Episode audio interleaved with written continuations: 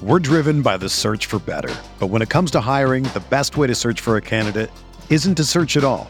Don't search match with Indeed. Indeed is your matching and hiring platform with over 350 million global monthly visitors, according to Indeed data, and a matching engine that helps you find quality candidates fast. Ditch the busy work. Use Indeed for scheduling, screening, and messaging so you can connect with candidates faster. Leveraging over 140 million qualifications and preferences every day, Indeed's matching engine is constantly learning from your preferences, so the more you use Indeed, the better it gets. Join more than 3.5 million businesses worldwide that use Indeed to hire great talent fast. And listeners of this show will get a $75 sponsored job credit to get your jobs more visibility at Indeed.com slash BlueWire. Just go to Indeed.com slash BlueWire right now and support our show by saying that you heard about Indeed on this podcast. That's Indeed.com slash BlueWire. Terms and conditions apply. Need to hire? You need Indeed. This podcast episode is brought to you by Coors Light. These days, everything is go, go, go. It's nonstop hustle all the time. Work, friends, family expect you to be on 24 7. Well, sometimes you just need to reach for a Coors Light because it's made to chill. Coors Light is cold lagered, cold filtered, and cold packaged. It's as crisp and refreshing as the Colorado Rockies. It is literally made to chill. Coors Light is the one I choose when I need to unwind. So when you want to hit reset, reach for the beer that's made to chill. Get Coors Light in the new look delivered straight to your door with Drizzly or Instacart. Celebrate responsibly. Coors Brewing Company, Golden, Colorado. You can't control what's outside your home, but you can control what comes in. Because Clorox disinfecting wipes kill 99.9% of viruses and bacteria, including COVID 19 virus, when used as directed on hard, non porous surfaces. So whether it's from dirty doorknobs, dirty shoes, or something else, outside germs won't stand a chance. When it counts, trust Clorox. Kill Pseudomonas, Salmonella, and Influenza virus type A2. Kill SARS CoV 2 on hard, non porous surfaces. Use as directed.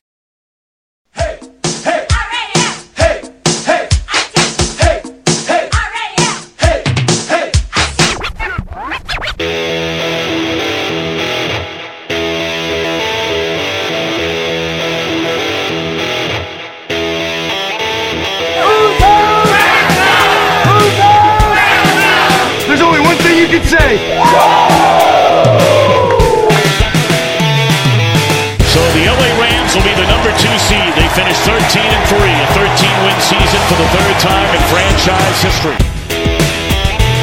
I've been dreaming this my whole life. And so have you. Yeah. It's time to put in the work. Yeah. Every man go dominate. Offense, defense, special teams. Let's go. What are we talking about? Greg Zerline sends the Rams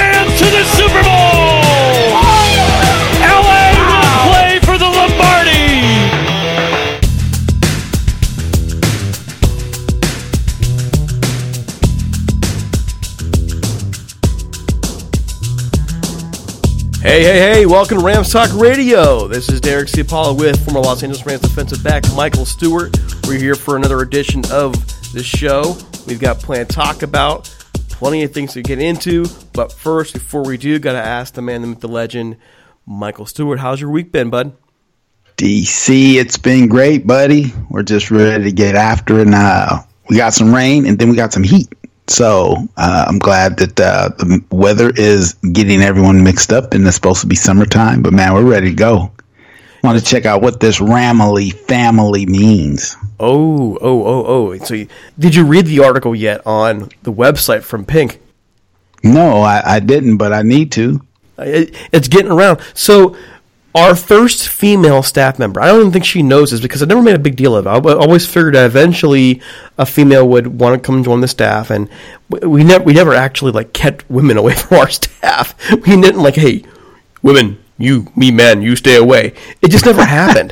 So, Right. um, I reached out to to Pink uh, Pink Angel here about three four months ago and said, "Hey, why don't you come join the staff here? And we could really use a different perspective. And all these stinky, dirty men are around, and you know we really need we we we value all fans, and it's just weird that we've never had a female staff member. And it wasn't about affirmative action or anything like that. It was just, hey, you know." we want a different perspective, and we had a couple people apply in the past, and the, the writing just wasn't good enough, and and so this time. I decided to go on a limb here because I know how well known she is in the in the Ramily, and I gotta tell you, man, she wrote a heck of an article for her first submission, man. She wrote a legit article, and it was personal. She talked about Ramily, and it's weird, Mike, because I always took, you know, I always took Ramily to be kind of a corny term. Ramily, Right. And I really kind of a couple of the guys when we started doing social media and using Ramily, I would actually go back and change it to family or Rams family because I always felt it was weird. And now it just kind of fits. As corny as it still is, it fits because you learn more and more about this fan base, and it is unique and different in its own way uh, c- compared to the rest of the league. Now, every fan base has their own especially unique qualities, but this this fan base, it's it's weird. We're brothers and sisters. We'll get on Twitter and we'll talk we'll talk trash to each other, and then when somebody else messes with us, we'll go, you know, we'll go go back at them. And there's the stories, and her story is amazing. And so, you know, all that in there, I got to ask you because you were a Rams fan before you Right. were a Rams player. Then you donned the horns. You represent this franchise. You you played some great football for this team, and now you are back in the area. You you have owned a business out there. You coach a high school football team out there. Go Drillers, okay? And you are still a Rams fan. How does it feel to you right now to be a fan of this team? How do you describe what it means to be a member of the Ramily? Well, it's so interesting because, as you said, growing up as a Ram fan and then actually getting a chance to maybe be a fan of someone else, and then now to be looking and us chopping it up, up week in, week out regarding you know the Rams going forward, it just is kind of unique to have all different perspectives from a real world perspective. So real thankful, you know, real excited, and, and it still kind of gets me tickled to death, you know, and it really happens when my son said, "Hey, Dad, I, I saw a clip of you. Something happened on YouTube," and I go, "Oh yeah, I guess I did play for them." It, it, how how fresh is it in your mind those playing days? Man, it's it's very fresh. I mean, especially like when we talk about it and you're getting ready for, you know, the show week to week, you just have these memories that creep up and pop up or you see something and it reminds you of something whether it was traveling or you know, getting ready for a certain game, all those type of things. And now, you know, being back at the high school, obviously, you know, when you're out there and they're taping and different things, you just you just are remembering oh man, I remember we were getting ready for practice or, you know, doing some extra drills after practice or going to a community event. So you got a lot of fond memories that just creep up creep up uh, pretty regularly. Well, how many of your players, about what percentage of your players are Rams fans now? Well, you know, it's pretty interesting. We still have a good number of Raiders, Niners, and Rams, but we're going to make them all con- converts. You're going to have your entire locker room in drillers. That's right. Rams. You know, You're that's not right. Tolerate those shenanigans. none, none. Though I had a good friend, Jon Embree, come in last week and talk to the guys and former Ram, but now assistant head coach with the 49ers. So that was cool. that had to have been interesting. How do you go be a Ram then go do a 49ers thing? Yo, Hey, man, they pay the bills. you pay Yeah. the bills. You, you got to do what you got to do. I get it. It was kind of like it was weird seeing Isaac Bruce go for the Rams and then finish his career at the 49ers. Right. That was, I, I, I'm not sure if I can handle that, man. But you yeah, I kind of you know, blocked that out. You got you, well, he didn't have. I don't think he had to worry about bills to pay, but you, you, you still want to you know make a living. You still want to put money away. You still want to build your wealth. I get it. You want to put that nest egg away from your kids. So I I get it. But man, alive, seeing Isaac Bruce wear 49ers colors, man, just somebody just put me to sleep. Just just Yeah. Yeah. I want. I, I want to see that.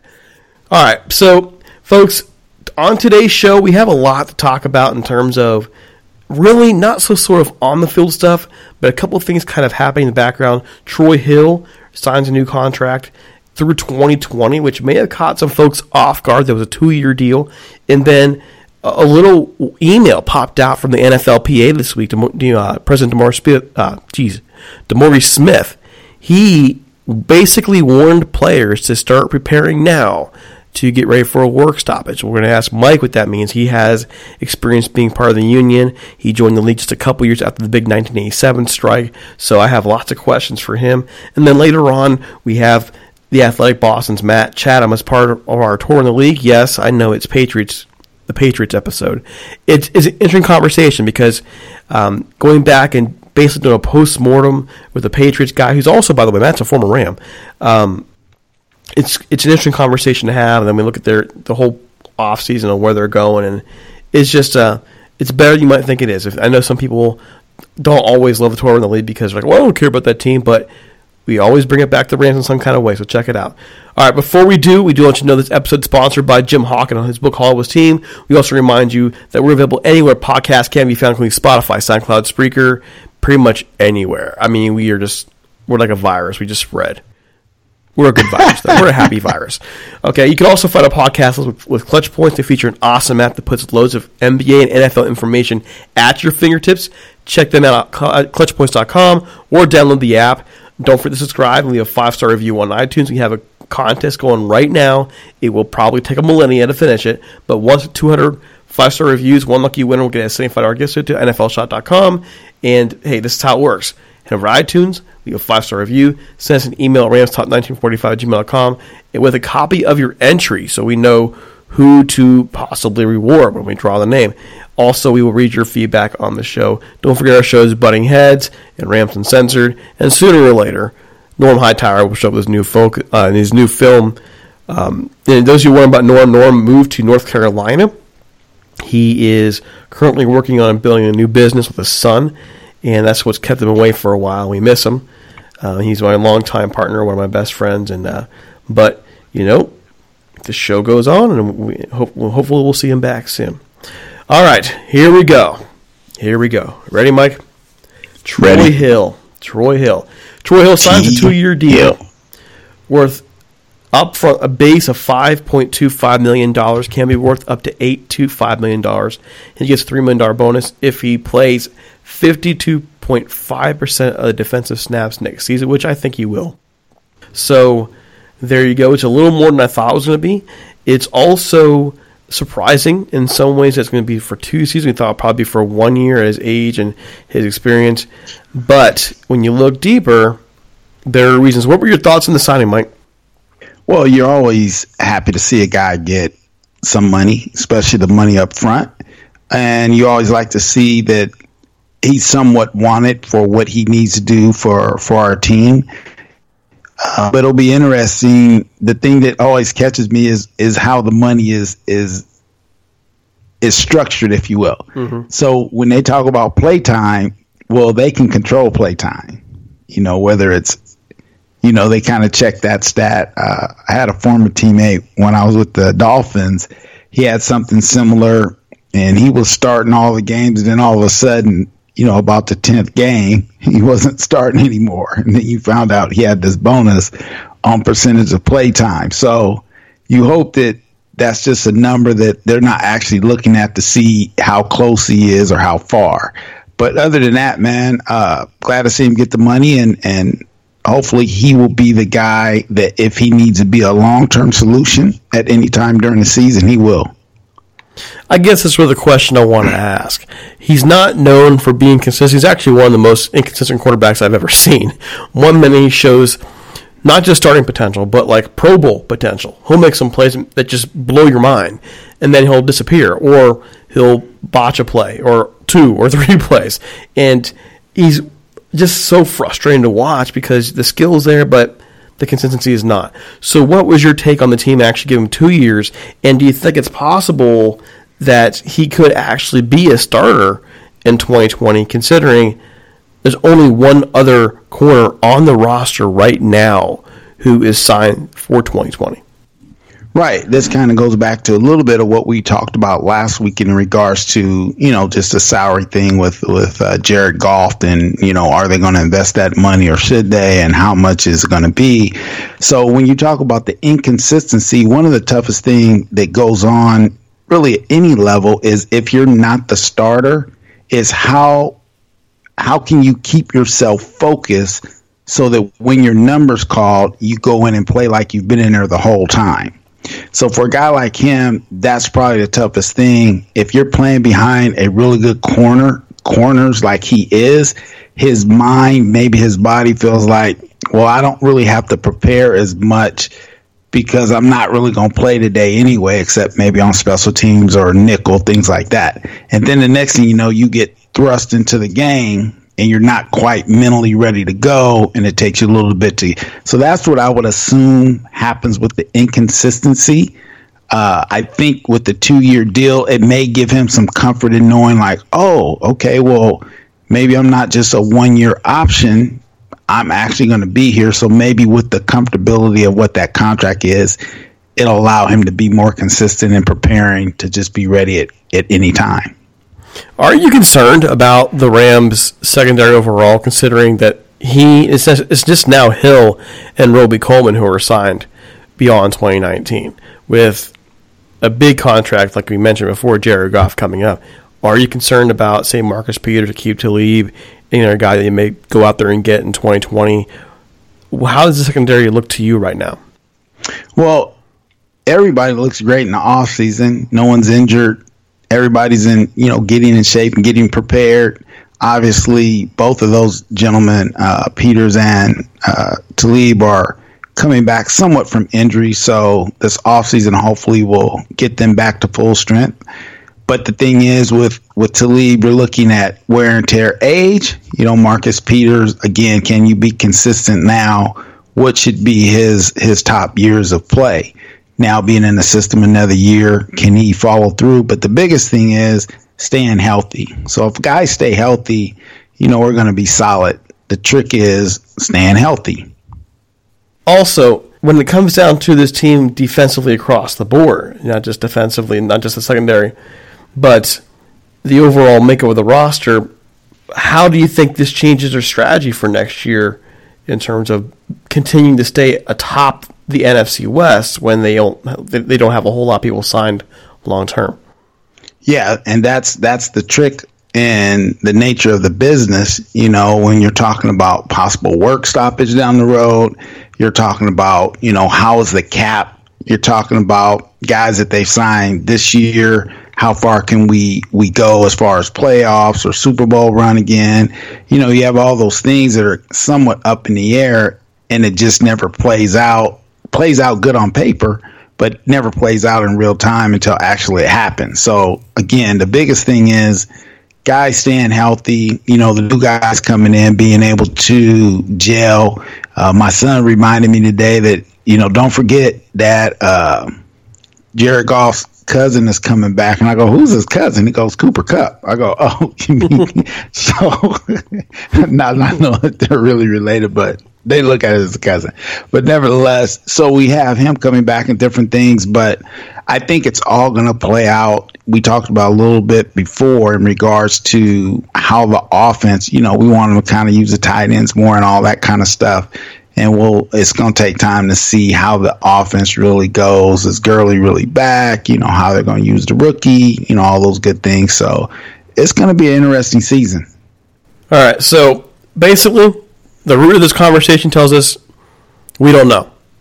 That's really, and it just we don't know. We we are looking at it, positives and negatives, and- but there are a lot of there are a lot of question marks about this team after this season. Con- contracts are changing. Michael Brockers, of course, uh, the cornerbacks, the the offense, and all we can really do is speculate at this point and wait it out, and we'll Yeah, see how this and- rolls.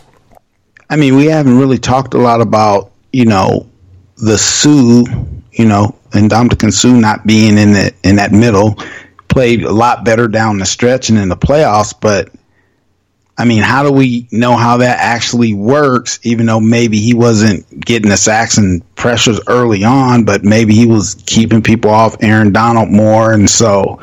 But I think Aaron will be at a top speed earlier just because he won't be out of camp. But yeah, we haven't really talked about uh, Suh's factor not being there. I think it's arguable too because uh, at, at any point in the last how many years now, four years, did Aaron Donald have 20 sacks? But all of a sudden he has 20 sacks with Sue next to him. So maybe there's a fair argument. We have to go back and look at the film, but Right. the numbers show a difference in in Donald. Maybe it wasn't really about. Maybe the teams made the sacrifice said, you know what, let's see if we can stop one of them, and we have a better, Right. chance, a better chance of stopping Suh. So they focus on on stopping Suh, and in the end, they just had to trust the quarterback to get rid of the football before Aaron Donald got there. Yeah, I totally agree. So yeah, it, it that's like you said, so many unknowns going forward where you can look at, man, there's going to be a lot of positives. You know, Aaron will be in camp early. We'll get off to a great start. You know, we got some good acquisitions in the free agent world. Man, looks like, you know, we're ready to go. Cooper's coming back. Goff will be in the system another time. Uh, hopefully Gurley back full strength. You know, all these positives, but yet the unknowns, as you said, are kind of like, hmm, what about that? So, yeah, it's going to be interesting. The journey into That the unknown. Okay. I feel like we should be playing the uh, the intro music from Space Odyssey. Right. Remember that one, 2001? Of course, you also had to be on LSD to understand that movie. But, all right, folks, moving on here, just want to let you know about a top our sponsor here. That is Jim Hock. Most of us are practically addicted to anything Los Angeles Rams. Well, if you want to learn more about the Rams' history a bit of personal touch, check out Jim Hock's book, Hollywood's Team, Great Glamour and the 1950s Los Angeles Rams. The book tells the story of the 1950s Rams through the lens of Jim's dad, John, who was an offensive lineman for the team from 1953 to 1957. Check out some father and team he played for in the era of grit, glamour, and future Hall of Famer. Hall of Famer. Hall of Famers. It's been a long day, folks, okay? I promise. Read about players like Norman Van Brocklin, Elroy, Crazy Church, Tom Fears, and Les Richter in the story spanning the 1950s Rams. Folks, you can find this book online at hollisteam.com and on Twitter, Hollis Team. It's available both on hardback and electronic form Amazon, Barnes & Noble, and soon on September 6th on paperback as well. That, if you're a paperback person, if you like sitting by in your den or on your couch with a with a paperback book and just chilling with a coffee, that's your time. Go get it. Also, don't forget all proceeds go to Homeboy Industries, which supports the which well provides support for people coming off the street and getting them out of gang life and making them productive members of society. So, a whole ton of reasons to buy this book. Check it out. Hall was Teen Grit, Glamour, and the 1950s Los Angeles Rams by Jim Hock. It's worth your time. I promise. Okay, so a couple things here about labor. Now, I know it's off season where we weird things like we, I don't think we'll talk much about labor during the season, but this week the news came out that the NFL under not NFL but the NFLPA President DeMaurice Smith actually sent out a letter, an email to the players and said, "Hey, yo, it is time for you guys to start saving money because I expect this upcoming stoppage to be long." Now I'm paraphrasing because that does not sound professional at all. But the point is this: he's saying start saving now. Don't go into 2020 thinking you are going to have income. And that raised quite a few eyebrows, quite a few. So, Mike, during your time in the NFL, you never had a work stoppage, but you came in just two years after one. It was an ugly one, by the way. No, actually, 87 was my rookie year. Oh, oh, So- it was. Yeah, so I was out on strike as a rookie, uh, you know, shaking buses and Why did I think for some reason your rookie year was 88? I, Yeah, I I don't had a long day, man. I- yeah. For those No, so listening, I took the 87 was to a game actually uh, my rookie season. So I always tell people is the, the strike year and the year that we traded Eric Dickerson. Yeah. Oh. All right, so you lived through it. You were there. What can you tell us about the experience, and what can you read with the, with the messages that's being sent by the union now? Well, the interesting thing was coming in as a rookie, you're going to make any more money than you did doing anything else graduating from college. So for me, any money was going to be good money, you know, once you made the team. The thing was with the, the work stoppage at that time, you know, we ended up missing seven games and then like one more because they gave us, a, I think, an extra week to get back in shape or not that type of deal. Uh, but the biggest thing I remember would be we'd be on strike, you know, shaking the buses for what we called the uh, guys who were crossing the picket line. Some were friends, you know, scabs and all that good stuff. But we'd stop in front of bands, shaking the bus and doing all that. Hey, but then on the Friday they were taking off to go play. We go, oh yeah, you guys better win this week. And so that was always interesting. The second part would be you'd on the picket line and you'd go home that evening and then you'd look on the news and they're like, oh, such and such, you know, cross the picket line. You're like, what? We were just outside, you know, letting them have it. Now they crossed, didn't even let us know. So it caused a lot of uh, dissension amongst teammates once it was all said and done. Those of us who stayed out the whole time felt like the guys who crossed were somewhat being selfish, but you find out different people had, uh, you know, financial situations and all, all of that. And then uh, it just took a while for us to kind of get back as a team. So it kind of blew up our, our season that year uh, because of that the bigger picture when you're talking about the whole idea of saving funds, that's always been something known that if it's going to get to that, you should have something saved. But what the owners kind of know based on, I, I would say 87, that guys will listen, but they really won't. So it's going to be a number of guys who don't save money and not prepared. So if they do have to strike, you're going to have guys that'll cross or go in or or don't want to strike because they haven't listened and saved the money. So it'll always it'll be interesting to see what happens because I think the owners this time are going to try to get a few things back. I think they will. I just don't. I don't look at this. uh, I think of this and go, why would you want to do anything to potentially tick off your fans at this point?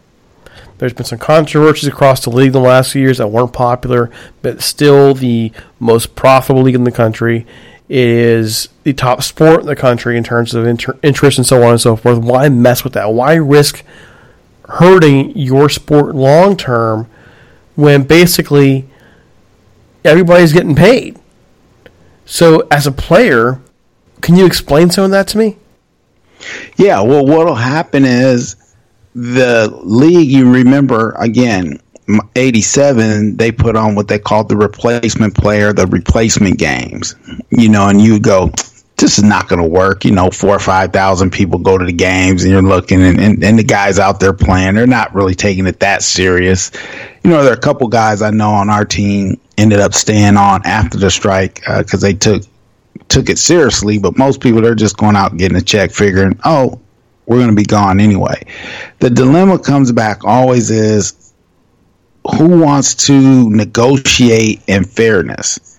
So if ownership feels like they want to get something back, they're going to dig their heels in. The only way they can win is if they're able to put pressure enough and players cross and do those things and then the next thing you know it just breaks down the solidarity. The thing with the players they have a hard time being solid across the board because of the finance issue. So, depending on, you know, low level guy crosses the picket line, not that big a deal. High level guy crosses the picket line, big deal. So, but you have all this money wrapped up in the sponsorships, you know, with the networks and things like that. So that's who's probably going to be able to put pressure on somewhat both sides to say, look, guys, we're the ones actually funding this league you know, nothing against the fans, but the networks with the big money, that's where the cap is going up year in and year out. They're going to say, look, we're paying for something that's supposed to be on TV, and we want our product, you guys, to get out there and get it done. So hopefully, all these things are negotiation tactics that both sides are, you know, doing their thing to make sure they can get the best positive outcome, you know, be it the owners or the players, but as you kind of noted, you would hope that at this point in time, the owners and players know what's at stake and everybody can come to the bargaining negotiation table in fairness and get something done before it even gets to that. I guess it was a little alarming to me that, that Smith sent out that email. Basically, to me, it's like the first shot in the whole discussion because if you're really working towards a goal, I wouldn't be basically telling people, hey, prepare for a long work stoppage. I'm guessing that's probably just them being careful in case things don't work out and not meant to be a, a warning shot. Oh no, absolutely. But you got to figure those guys are having some general discussions even now, and they both get a sense of, hey, this is what the players want this go round. Okay, owners, this is what we want this go round. So they've had some general discussions, and it's kind of come down to a couple things that they're really going to haggle over. You know, the cap probably. Uh, maybe adding games. I know the owners want to add another game or start the season early or something. You know, so it comes down to those things. Uh, from the player standpoint, they're going to look at, well, man, the owners are making plenty of money. You know, we want to get a little more of that or want to get more guarantees. So, uh, things have improved over the years. But at the same time, when you're talking about big business, the businesses of ownership, they're saying, look, it's cutting into our profits overall, even though we're all making more money. We still want to make a little more money. So that's where the heels start getting dug in. And the ownership knows that at the end of the day, we can pull the plug on some things and we'll be able to outlast anyone. So that's why it'll be interesting to see how these other leagues do because right now they kind of have a gentleman's agreement. Hey, let's not try to sign a guy out of your league if he's already in your league. But if there's a work stoppage, hey, come on, you come play with us. Interesting with XFL starting in 2020, and apparently they're doing the smart thing compared to what the AAF did in terms of taking their time, trying to do it right, and who knows if they will or won't. I mean, if there are options out there, who who knows?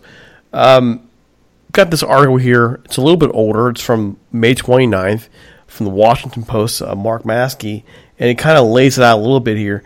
It, it, what he's saying is the NFL is some owners are looking at hey the possibility of an 18 game season. I know there in the past has not been popular with players union or an expanded playing uh, playoff field go from 12 to 14 teams. In that case, there would be seven teams in each conference. And instead of there being two bye teams the first round, there only be one. So that way you have six games, three teams move on, four teams are then divisional playoffs. Many uh, owners, uh, quoting here, many owners also seem willing to make concessions to the union on the commissioner's disciplinary authority and the sports marijuana policy, quote unquote. So there are things to talk about, and the way the tone of this article makes it sound like, hey, you know what? Um, these guys are a lot closer to making an agreement than they have been in the past. They're getting along. They understand that the the, the league's making fifteen billion dollars a year. The salary cap is continuing to grow. It's been grown by ten million dollars for six straight years.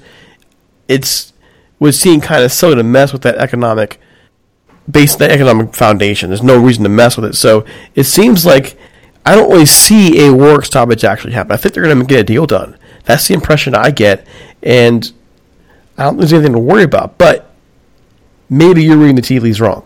Maybe not wrong, but differently than me. I'm probably wrong because Lord knows I'm wrong all the time. No, I mean all those things absolutely are on the table. The thing is, as it gets down to it, do those things that don't seem like should be a real sticking point, do they become a sticking point? You know, and so that's where the thing will get tricky. And then, you know, as these negotiations go, if something is said or something is done, it makes it look like, oh, okay, that's how you guys feel about it. Well, you know what? Guess what? We're not going to show up. Or guess what? Because what happened with us, we got locked out. It was like, you guys can't come back. What? What happened? So we got locked out. So that's kind of where the the power, you know, ultimate. All right, is everyone going to be able to share power, if you will, and keep the money machine going and the profitability and, and the consistency, or does someone or one of the owners dig in and you know kind of trips up the ownership or what have you, or you know back with the uh, the players who ultimately, you know, the player reps come back to the teams and they go, "Hey guys, this is what they're offering us.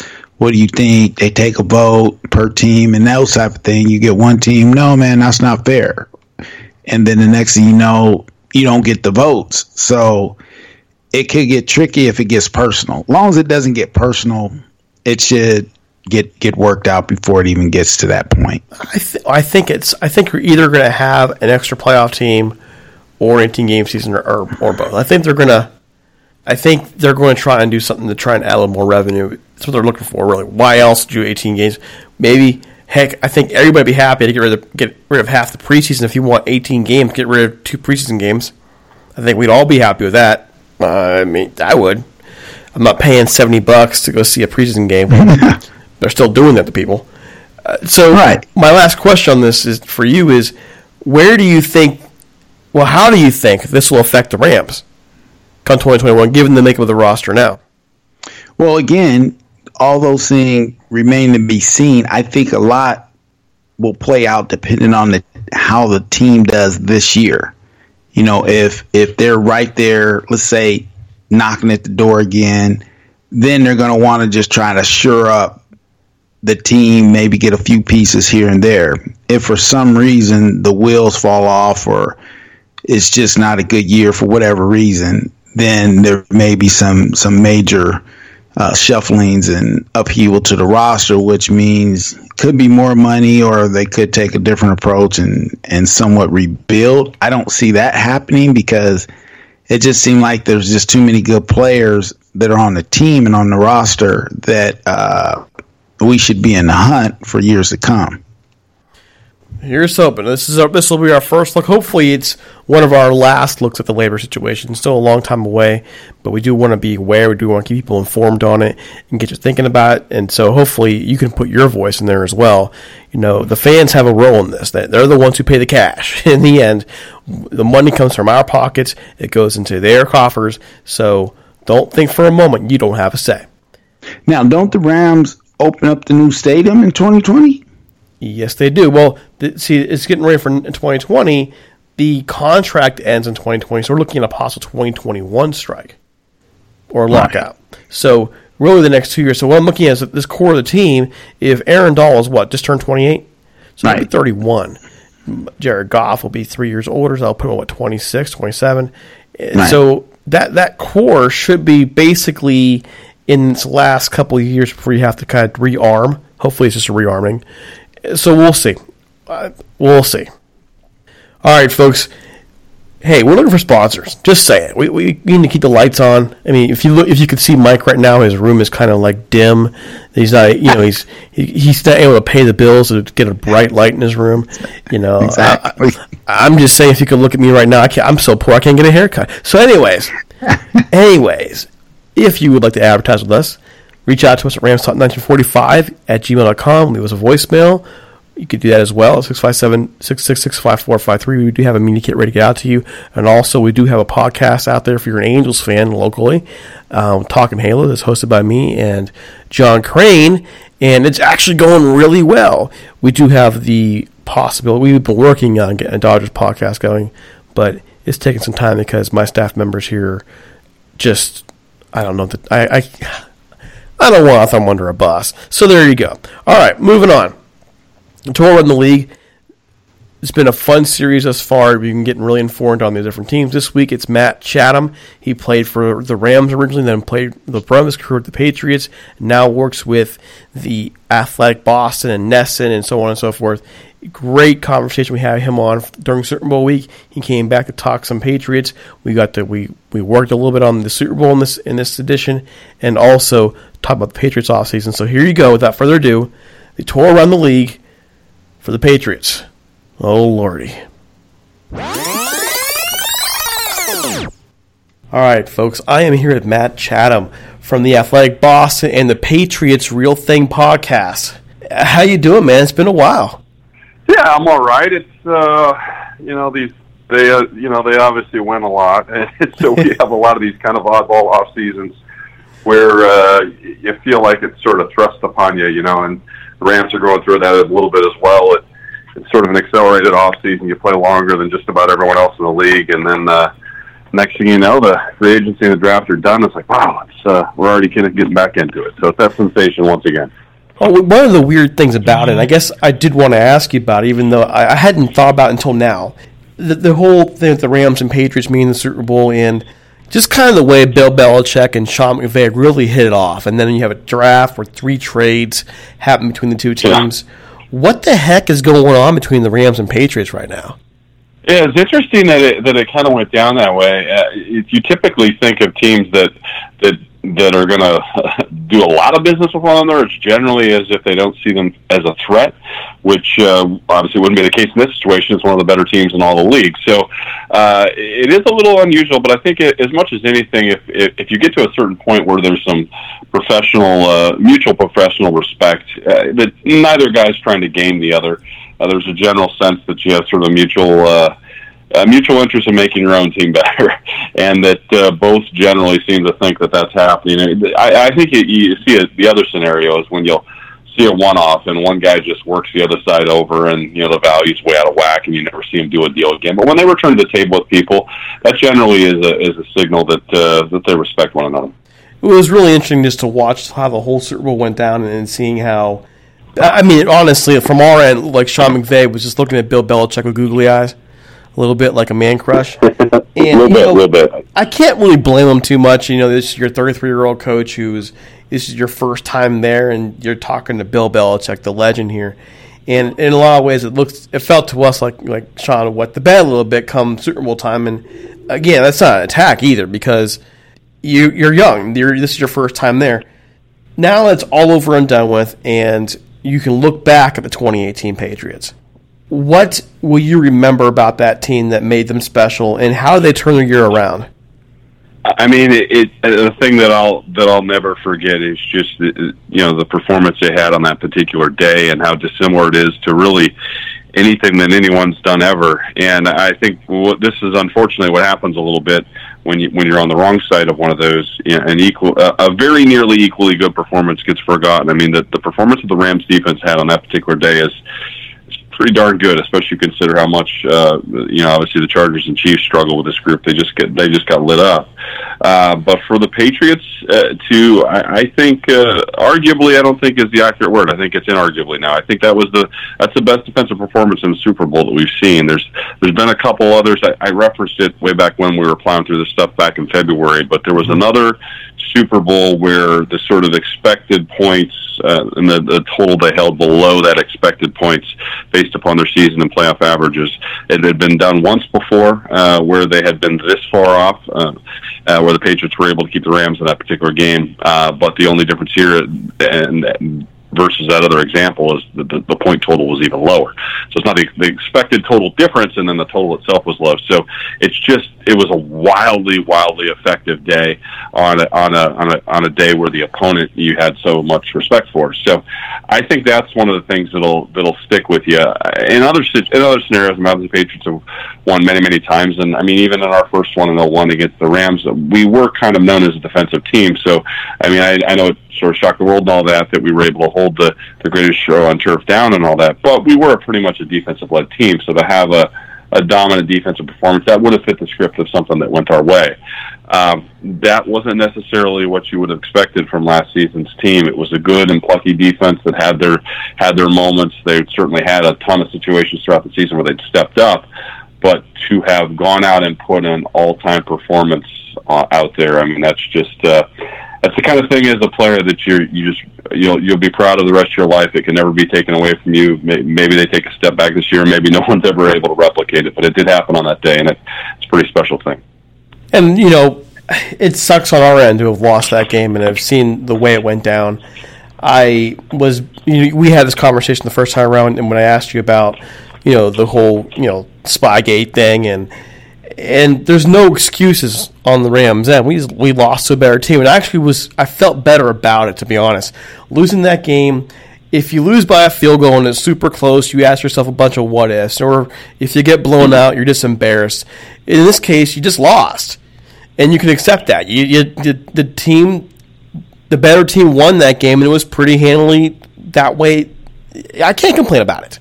it Patriots won that game. They won and I can own that, you know. So, but looking forward to the Patriots here, they lose Rob Gronkowski to, to retirement. What will his legacy in the NFL be, and did he do enough to earn entry into the Hall of Fame? Yeah, I mean, I I I I'm in awe of Rob, and uh, my our career is just sort of passing ships kind of thing. I was 09 was the year I was out, and I believe he came in in 10, so I never uh, fort- unfortunately, I guess, got an opportunity to play against him uh, those years in New York. It would have been the opportunity, but just barely missed it. Um, I've just been in awe of him personally, knowing sort of the different body types that we saw throughout, you know, the era prior to that, the guys that I got to go against, and you know, your biggest human beings that were really good at, as as blockers would be like your Kyle Brady, uh, maybe Erron Kinney from Ten- Tennessee, uh, Jason Dunn, who was sort of the other guy uh, throughout all those years of Tony Gonzalez in Kansas City, but he was the real big six six two seventy five guy that could absolutely maul. Alge Crumpler was another one who was a really good blocker. Uh, but you go down those lists of guys that are really, really super competent in that part, and they're not guys that unless you're sort of a hardcore or a guy that was playing or a real hardcore fan that would would know a lot about. But uh, that's why Rob Gronkowski is far and away the best tight end that's ever played because he is the best at both functions, and uh, it's always been an adjutant, uh, something that's agitated me uh, that. Uh, you would ever define a position by such a partial component of what their actual job is, and that's you know when we talk about the the the other greatest, you know, the other guys that are sort of consensus greatest tight ends, uh, you know, like Tony Gonzalez is tremendous as a pass catcher. I mean, he was unguardable for years and years and years. Antonio Gates very similar to that, uh, but that's half their job. So they're out there for 65 snaps, and they're absolutely elite at the pass catching part and maybe average or even mediocre in the other part in certain instances. And I just never understood how that could possibly be a sensible definition for greatest. Uh, we don't do that in other positions. I mean, you wouldn't look at Walter Jones and call him one of the better tackles if he was an awesome pass protector and he couldn't run block worth a damn. That's not the case, obviously. Uh, but, you know, like Orlando Pace. Orlando Pace, we would never say, hey, Orlando's one of the best ever. Can't really pass protect, but boy, can he run block. I mean, we wouldn't do that. But for some reason with tight ends, it's just stat stuff, which is silly. Rob was elite at both functions. There's no other tight end that was. Uh, you know, uh, and Tony Gonzalez, it's not to say that he was, he deserves a ton of credit because he was a basketball player body type who was willing to stick his nose in there, was athletic and could, could get in the way in space but he wasn't the same thing. And it's just it's just not even fair to compare them. It's a whole different universe. And like I said, Jason Dunn is a name that most people aren't going to know. Jason was tremendous, just a bull. Kyle Brady was like having another tackle out there, former Mm-hmm. first round pick. Those kind of guys uh, block at the level that Rob Gronkowski blocks at. Um, uh, and then, but, but you know, Rob could do both, and there's just not going to be another guy like him. You're not. You can look through this draft class. I believe there were 16 of the guys taken uh, you know, you just don't you don't find that combination. Uh, it's hard to find one or the other that's as good at that level. You're you're never going to find both. So let me rephrase the question there because I'm, I'm, I guess this takes me to the next one, and that is: Is he a first-time Hall of Famer? Is he a first ballot guy? Yeah, I just think that's become such a weird, and it's a it's a totally reasonable question. I understand why people go there. I just it's become this kind of weird, almost politics kind of thing where I don't know what the the the, the real metric or you know criteria is to be in. That's the best tight end that's ever played. Are they going to vote him first? I don't know. I mean, is is is has football become sort of the the Cal Ripken thing where it's uh, we're we're doing accumulation now and statistic accumulation? I mean, that's not really what football was ever about. I mean, maybe if we're talking running backs or something, but I mean, if uh, you know, uh, I don't know if a car analogy is perfect, but you can take like a really solid car that everyone loves, a Cadillac or whatever, and uh, Cadillacs don't become my box or Maybach or whatever by virtue of just being a Cadillac for 20 years. Uh, there are other vehicles that are better, and I, I just think there's a, we get into we fall into this little trap if you take something that's very good and very good over 15 years somehow becomes great, uh, but great for a shorter span. But who cares? Is now not great because it didn't have some sort of I don't know uh, Volkswagen longevity thing or something. I don't know. I just to me that to me that doesn't make any sense, and, and I don't know when we started thinking that was football. That's not football. Football is you're going to discernibly be able to tell who's better and, and a pocket that's bigger than maybe five years. Um, played whatever it was nine, so yeah, he's walking away on his own merits. I think that's probably one of the things that may get forgotten in all of this. Rob Gronkowski is, is deciding to walk away. This is not Terrell Davis, where he was just wrecked and it's not going to happen anymore. Um, he is doing it for, for, for life choices and maybe a little bit of health as well. But he could easily do this for a few more years if he just wanted to see some more numbers on a page. But to me, that's really besides the point. I mean, just the idea about the Hall of Fame. I look back at that and have the same questions, and a little bit different scenario. But Isaac Bruce for us gets to the Hall of Fame committee this year and gets seven minutes is a, is a conversation about Bruce and no debate, and we're wondering why. Not even debate about it. He's a finalist, Yeah. but not even a debate at that point. We have a guy by the name of Eddie Meador. He's in his 80s now. Uh, one of the best defensive backs of the 1960s should be in the Hall of Fame. Never has been really even talked about for it. And you wonder, these are the questions you ask why and how much the politics are involved, how much has to do with the quality of the team.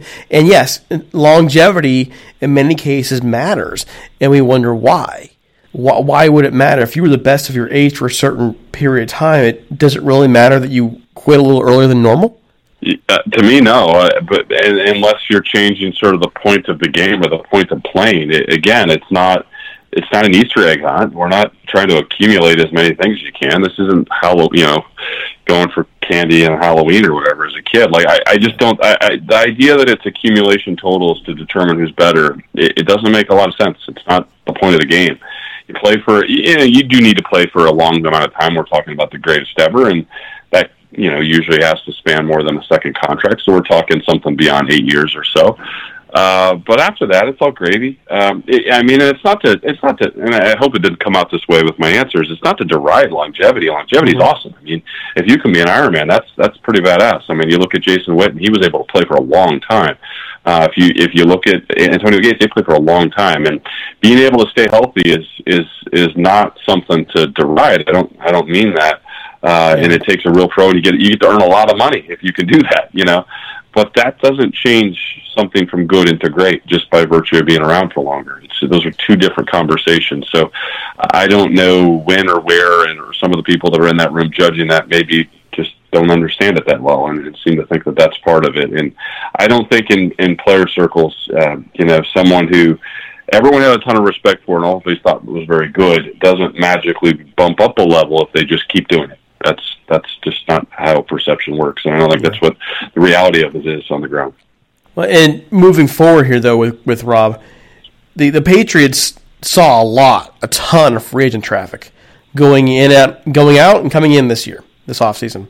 So, what are the most significant departures, and what the, and which incoming free agents do you expect to make the biggest difference this year?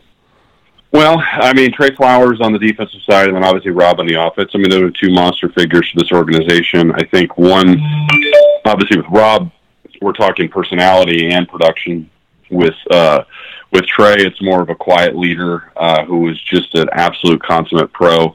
The guy that's going to, you know, I kind of have a sensitive spot for this, just being a being an outside linebacker slash DN type. Uh, and, you know, a lot of times the grade sheets that you get from a position coach uh, are really indicative of the way you're playing, not necessarily the stat sheet. I know we do a lot of the stuff based off what ends, what ends up on a Sports Center highlight or whatever.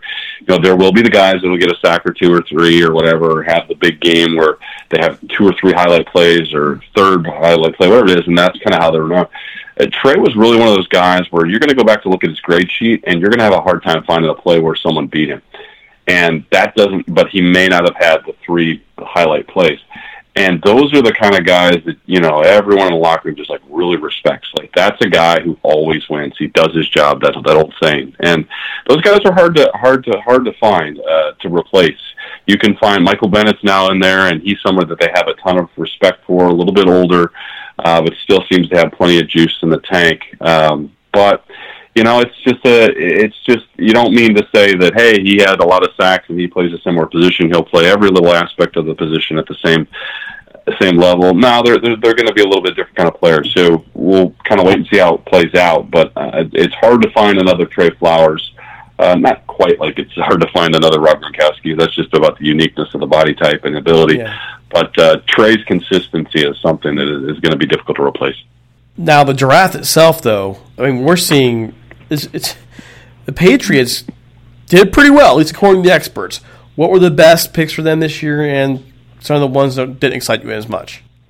Well, uh, the Winovich kid from Michigan, I think, is an interesting one. Uh, he he's he's not huge. This is not like a Willie McGinest body type. It's not even like Trey. That there's you know there's a 265, 270 kind of guy, sort of a tweener almost thing that could bounce around. This is more in the mold of the uh, the lighter outside linebacker slash DN, but you know he's not six six. He's not 275 or 285 or whatever.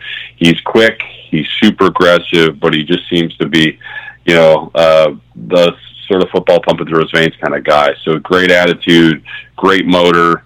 Uh, measurables were great. He you know, tested out really well, and wherever it was, I think they took him in the 3rd Uh, he just kind of seems like you know, and again, these are so anecdotal and so corny and maybe not even that helpful, but that's really all we have going on at this time of year. But he seems like he has that patriot attitude. He just he talks the team thing very well, and then Michigan's a place that's going to kind of breed you really well to, to, to kind of have that professional attitude, just like Alabama, just like some of the other places out there. Um, but he comes in seeming prepared for this, and he comes in uh, pretty highly touted by teammates and coaches, which, you know, you're going to get that a lot coming out of the draft. But um, it might just be for perfect place uh, for the perfect guy, and, uh, you know, they'll need that. You know, Rob Ninkovich is gone, and the transition's kind of gone from there. We're trying to find some extra help on the outside.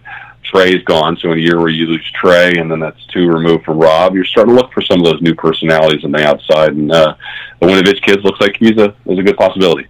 Now, looking forward here, it's been a dominant time for the Patriots in the AFC East. How much longer do you see them dominating the way they have been there?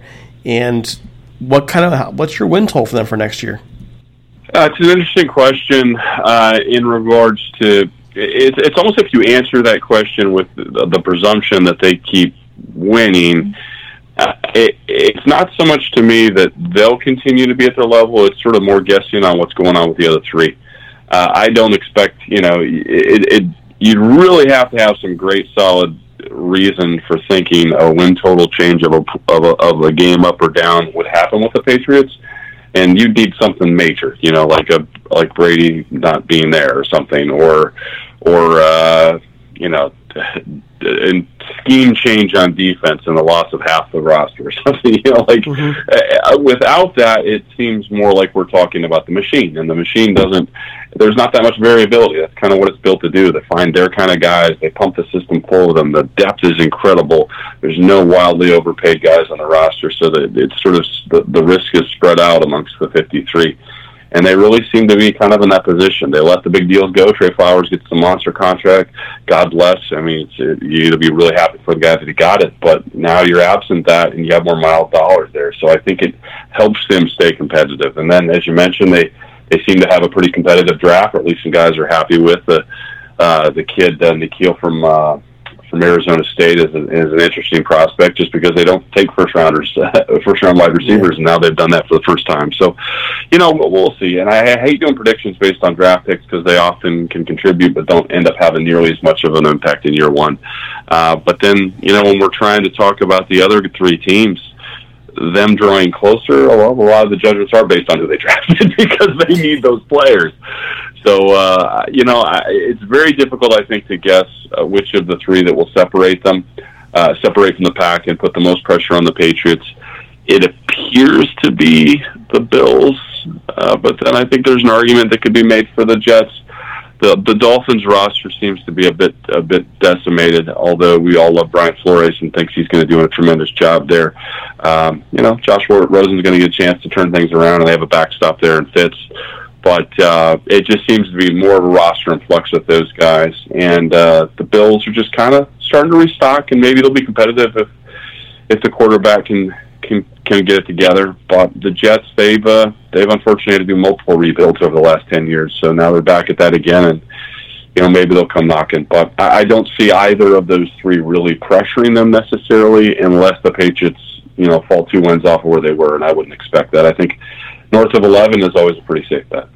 I mean, I look at the Patriots roster this year and what they've done in free agency and the draft, and I really like what they've been doing. Matter of fact, they, they to me look better, even with losing Flowers and Gronk. Oh, as a roster, well, they look more talented, and that's.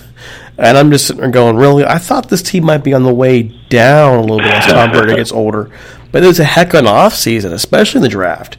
So I, I'm just wondering at this point do you consider them to be the favorites right now on paper in the AFC again, or there, are there other teams out there right now that you think may threaten them? Well, I mean, when you win, when you win, and, and unless you unless you win it and then you know lose a quarterback, or or you win it and go through an entire you know scheme change both sides of the ball, or something like that. You know, say you change coordinators and you go three four four three or something like that. You're going to just completely re-implement, and there's reasons to think for a step back. I think the champs when they come back uh, unless well, another another scenario is say there's some massive cap issue with it. You've you've, you've gone all the way, you've won the thing, and you just have to tear it down because you built for that one one chance. In those scenarios, the, the returning team, you know, isn't necessarily going to be there. But I think in any other, you have to expect that they will, especially the way that the Patriots had sort of a an atypical season, you know, an 11 and 5 year, and had to kind of scratch their way through to the end. I, I would, agree with you. There's potential for this to be a better team, um, but their biggest issue is not not scuttling too much in September and October. You know, they they they uh, they really put themselves behind the eight ball in a lot of scenarios throughout the season. So uh, to to get back to that, you know, shiny thirteen and three stuff and fourteen and two and fly through and kind of hit their stride. That'll be a that'll be a test because there is some reliance now on, on, a, on a good number of new faces. You know, obviously when you're talking about a a rookie wide receiver uh, that's a first round draft pick, you know, the, the, the production there may not come till the second half of the season. You just don't know. Josh Gordon is a huge swing factor there if he is or isn't available. Um, the, the best thing they've got going for them is a tremendous running game, a really well built offensive line. The only question right now is left tackle, and it's either last year's first round draft pick for them and Isaiah Wynn with the Achilles, or then we get into a situation where they may have to still uh, go out and get a free agent um, to, to fill that need for, in a short term.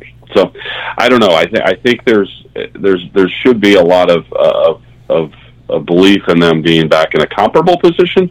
It's just a little more difficult because we kind of go through the names you know every year who's going to Yeah. challenge them. Is it Pittsburgh? Pittsburgh wasn't. It? You know they didn't they didn't even make the playoffs a year ago, and they look like they're going through a bit of a, a reconfiguration. Uh, people feel good about the Colts, but I thought the Colts' performance against the Chiefs was was an exposure kind of day. I, I think the gap between those teams was pretty dramatic, and that's even presuming you know the Chiefs lose Tyreek Hill here, which which may be the case, uh, and they're going to go through a little bit of a transition themselves. So uh, you know I don't I don't think that the AFC has as many clear number twos or threes or teams that are right there nipping at the heels as you necessarily do in the NFC. The NFC seems to have a lot of strong contenders that, you know, if you're the Rams, you want to get back. You got to deal with the Saints.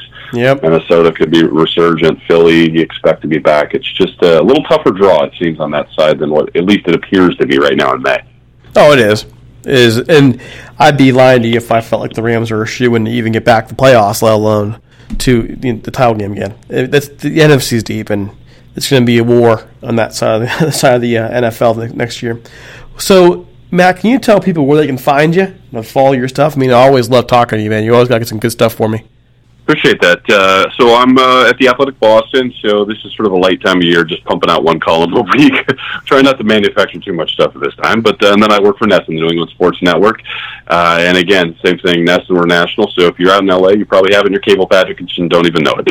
but uh, uh, that's where you'll find me at this time of year. And uh, the Real Thing Patriots podcast doesn't take off till the season. And uh, you know, just kind of laying low right now. So enjoying my off season, hanging out with the kids. Enjoy that, man. I got two little ones at home, and I'm, I'm sucking in all the time I can get with them. I totally get you. Absolutely. All right. Well, All right, so thanks for having me on. Thanks again. Thanks so much. and Hopefully, we'll talk to you guys next Super Bowl. My pleasure. Take care. All right, take care. All right, always a great conversation with Matt. Always happy to talk to him, even though it's about the Patriots, your beloved Patriots, right here. And I mean that fully sarcastically. It is time for us, though, to go and say sayonara, adios, or whatever you, whatever you want to say. Don't follow us on Twitter at Talk Rams, on Facebook at uh, facebook.com forward slash Rams Talk. You can find me on Twitter at DCiapala, D C I A P A L A, and Mike at One Duke 23 Don't forget us on iTunes, Stitcher, SoundCloud, iHeartRadio, all those places. iBeatRadio.com. They play our shows on Wednesdays and Sundays at 10 a.m. Pacific time. Mike, any closing thoughts from you today? Au revoir, as we would say in French. Au revoir. All right, folks. Have a great one. We'll see you midweek. Take care. We're out of here. We're out.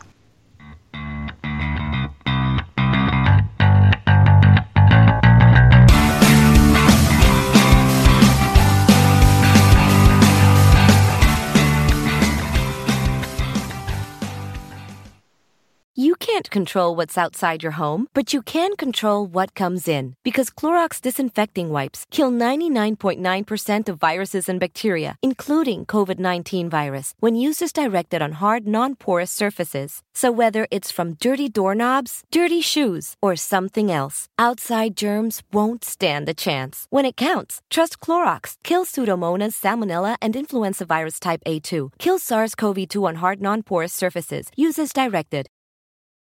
The NBA is back. Where else can a city this loud be this slept on? And 30 feet is still in range. Where else is history still in the making? The NBA, only here. Season begins December 22nd on ABC, ESPN, TNT, and NBA TV. Nobody builds 5G like Verizon builds 5G because we're the engineers who built the most reliable network in America. And the more you do with 5G, the more building it right matters. The more your network matters. The more Verizon engineers going the extra mile matters. It's us pushing us. It's Verizon versus Verizon. 5G built right from America's most reliable network. Most reliable based on rankings from RootMetrics second half 2020 U.S. report of three mobile networks. Results may vary. Award is not an endorsement.